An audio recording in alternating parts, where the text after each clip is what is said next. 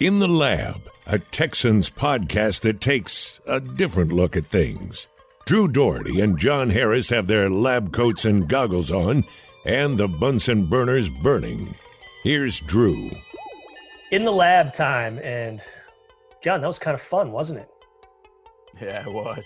That was really, really fun, man. Just the there's everything about it. You know, being you know close to the sideline there, just seeing the guys erupt and get excited for one another uh, and enjoy playing ball. I mean, look, you and I got into our roles because we enjoy watching this football team. We enjoy covering this team. Um, and what you and I have been able to do, become friends and do this kind of this show. I mean, that's that's obviously part of doing this job, which makes it so much fun. But I know we got started in this thing because we're like, yeah, we get to cover the NFL. You know, we get to travel with the team, uh, watch them in, a, in road games. We're watching football every week. I mean, this is fun. That's why we got into it, man. Yeah. It's fun. That's why the players started playing this originally. It's fun. And look, I know there's a business part to this whole NFL thing, but when you're between lines, it's just 60 minutes of doing what you've always done, and that's play ball and get all that other junk out of your head. And it looked like the Texans did that on Sunday, and they got to continue to do that next Sunday against the Titans. Hopefully, there's a game. I hope. Fingers crossed. Yeah. And I know it happened against the Jaguars, and we know the history with the Jaguars. That's 16 of the last 20 you've beaten them. You've swept them every year except for 13 and 17 since the start of the 11th season. But hey, if you're a good team, that's what you're supposed to do against the Jaguars. So yep. I like that because what had we seen yep. the first four weeks? The opposite of what we saw on Sunday, and they were headed towards what they had been doing the first four, and then a change was made. You and I texted back and forth both before and after the O'Brien uh, firing, and we both kind of had this. And I think we talked about it on this podcast. Are we sure that the Texans are six and a half points better than anyone yeah. in the NFL? Because that's what the Vegas line was going into that game. Well, Vegas knew. And Vegas knew strangely before the the, the O'Brien um, firing, but yeah, yeah, that's another double digit win against the Jaguars. It's a double digit win. That's something you've done against them most of the time you've played them for the last decade.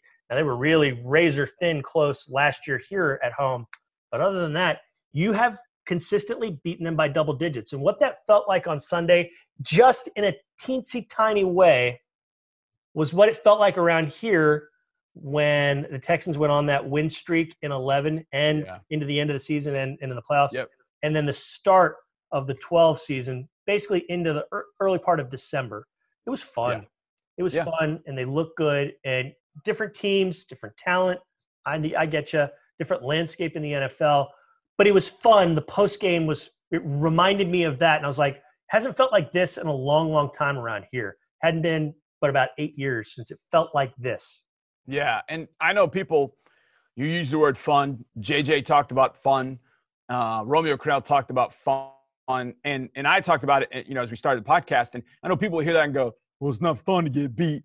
Well, eh, yeah, we uh, we understand that. You lose that game, it's it's no fun. I, I I understand that, but I think when you talk about the psychology of a team, and that's that's for anybody inside the locker room to try and talk about.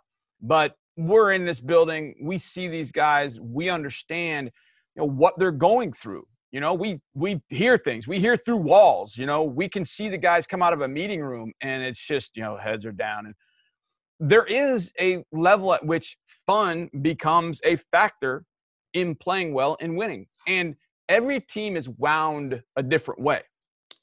I have thought for the last couple of years that this team is wound way too tight. Playing too tight. They need to hear the music in their head and they need to play like that. And I go back to, you know, two years ago against uh, Green Bay up, up there in practice and they crank the music. And I'm watching the offense just dance on the sideline and go to work. And that's the way I think they've got to do things. And I, I felt like they did more of that uh, in the second half. And then, of course, hey, look, it's fourth and four. You got a chance to put them away and make everybody feel great about leaving this building on Sunday. And they did. They made the yeah. decision to do it. They put the hand, put the ball in the hands of number four. He was going to go to a vet has been making plays in this league for eight years, and we're going to make this thing work. And then not only did they make it work, he gets in the end zone and Drew, I know you felt it looking down at the sidelines. It was just it erupted. It took yeah. about two minutes to get the extra point kick because everybody was so excited for that decision. They're excited for Tim Kelly, who caught a great play. They're excited for uh, Brandin getting the end zone for the first time as a Texan, and they were excited for each other. Like man, yes, okay, this is what happens when we put it all together and go get a two touchdown win over the Jags, the division. Same opponent. thing, same sort of celebration when when Watt comes up with that fumble. I mean, that was yes. a gift of a turnover. But hey, yes. at long last, the Texans finally got a turnover. They were loving it, and then yeah. you know the sideline sidelines they took it, man. They weren't going to worry about how it came to them, and they were they were loving that. JJ even tweeted a picture, I believe, last yeah. night, yeah, talking about how much fun that was. So that was really cool. All right, and they've all said, "Hey, that was cool, but we got to keep doing this over yep. and over and over again. They got to go one and zero oh each week." So to go one and zero oh against the Tennessee Titans, who I have no idea how they're going to look from here on out. Nothing you tell me that happens would surprise me. But the Tennessee Titans are the next matchup. That's a noon game in Nashville. Give me a non negotiable for the Texans. They got to do this to get a win. And it's not the just score more points. We know that's the case. Okay. Um, I'm going to make a new uh, Lab podcast rule. We're going to take creating turnovers and just put it up on a shelf. Cool. Because that's just one that's it's always there. So like when it comes up, we just point at the shelf and say that one's really, really, really important. But I thought one thing that is non-negotiable, one thing that I loved seeing against the Jags, I felt like the offensive line really moved the line of scrimmage. And I think that the Titans, yes, have Jeffery Simmons, who I absolutely love as a player. I had him number four in my Harris 100 two years ago, and he only went number 19 because he had torn his ACL in draft right. workouts. He is a dude, and blocking him is very difficult. But I don't think that the Titans are exceptional up front like they've been in the past. And I feel like the offensive line has got to dominate and know that it is dominating. And not that I think you've got to run the ball 40 times against the Titans, but I think there is this physical mindset that the offensive line played with against Jacksonville that they looked across the line and said, We're going to dominate you all day. Get ready. And I think a lot of that came from Tytus Howard.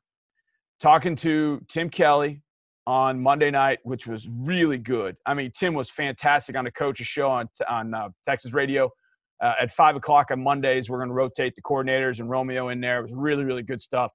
And Tim talked about that. He mentioned Tytus by name, and I thought about that watching the game. There were a couple of times that Tytus just hammered the edge. He's nasty, man. He's really nasty. Like I talked to a lot of guys this offseason, basically once a week. I do a Zoom, yep. And he came up quite a bit with the other yep. offensive linemen that I spoke with, and they all, to a man. I mean, he's like the funniest Houston Texan in the locker room. A lot of them say. Yeah.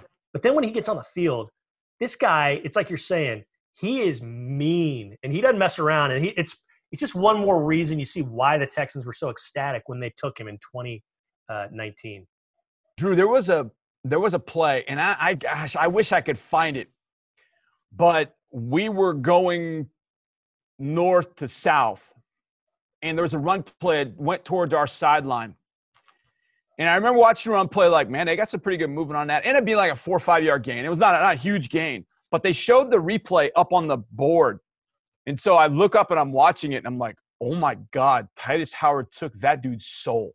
I mean, just took, I mean, he ran him out of bounds and then splashed him out of bounds on the Texans sideline. I mean, it was holy crap.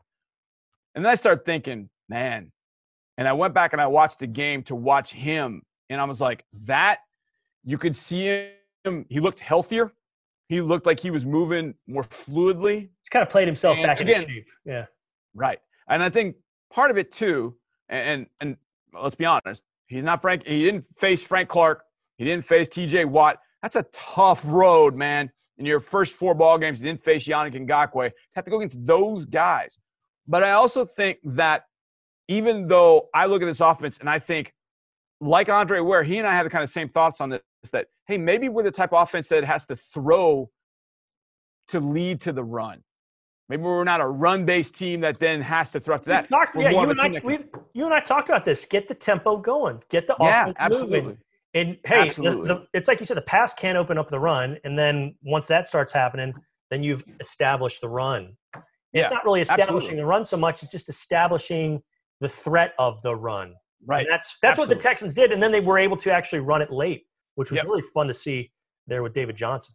So that's my non-negotiable, okay. Drew. I think the offensive line, those five guys up front, uh, and I think Sunil's done a nice job stepping in for Max, and you know, hopefully we can see Max at some point, you know, get his confidence back and get back in. But those five guys up front have got to continue with that physical mindset of just pounding. When it's run game, it's pound. If it's RPO, man, get that shot, a good shot without going downfield.